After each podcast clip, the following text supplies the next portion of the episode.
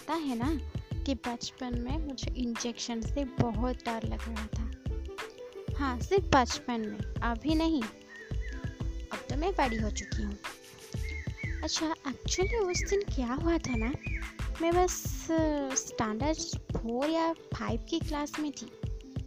और मैं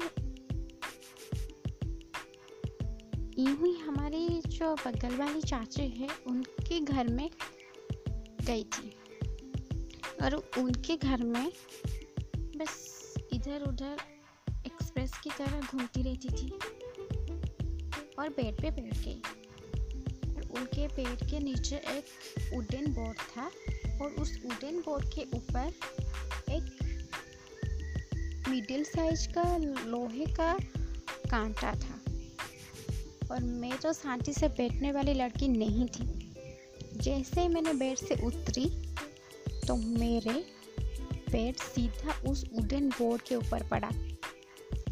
और उस छोटे वाले लोहे के कांटे मेरे पेट के अंदर घुस गया और मैं तो आउच, ऐसा ही कहा, पर और चाची की आवाज़ आई, अरे, क्या हुआ? मुझे बहुत डर डर लग रहा था और मैंने भी अपने अंदर कॉन्फिडेंस रखकर कहा कि नहीं, कुछ नहीं, चाची, मैं बस घर जा रही हूँ। और मेरे घर और मेरी बगल वाली चाची के घर से बीच का रास्ता बस एक मिनट का था। और मैंने उस एक मिनट से ना जाने क्या क्या नहीं सोच लिया कि स्कूल में पढ़ी थी अगर लोहे की कुछ सामान घुस जाते हैं तो इंजेक्शन लगाना पड़ता था। और इंजेक्शन से तो मुझे बहुत डर लग रहा था। और मैंने घर पहुँचे पहुँचे ये डिसाइड किया कि मैं ये बात किसी को नहीं बताऊँगी। और मेरी पेट से ब्लड निकलना भी स्टार्ट हो गई। और मैं उस बचपन वाले दिमाग से ये सोच लिया कि ये तो रुक जाएगा, पर मैं इंजेक्शन नहीं लगाऊँगी। और मैं चुपचाप घर आकर सो गई और मुझे डर के मारे बुखार भी हो गया। और उस पेड़ से ब्लड निकलना भी शुरू हो गया।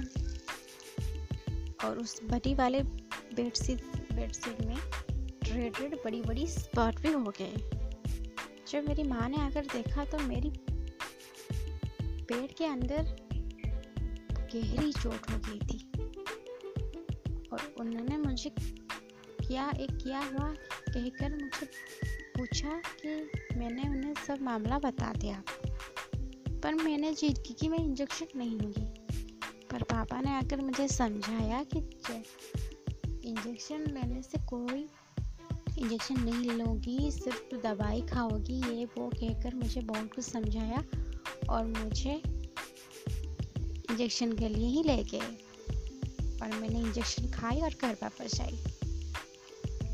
अच्छा सब फ्रेंड्स मेरी ये कहानी से मैं बस ये कहना चाहता हूँ कि लाइफ में कोई भी सिचुएशन आए, चाहे छोटी हो या बड़ी, पर आपकी पेरेंट्स से कुछ भी मत छुपाना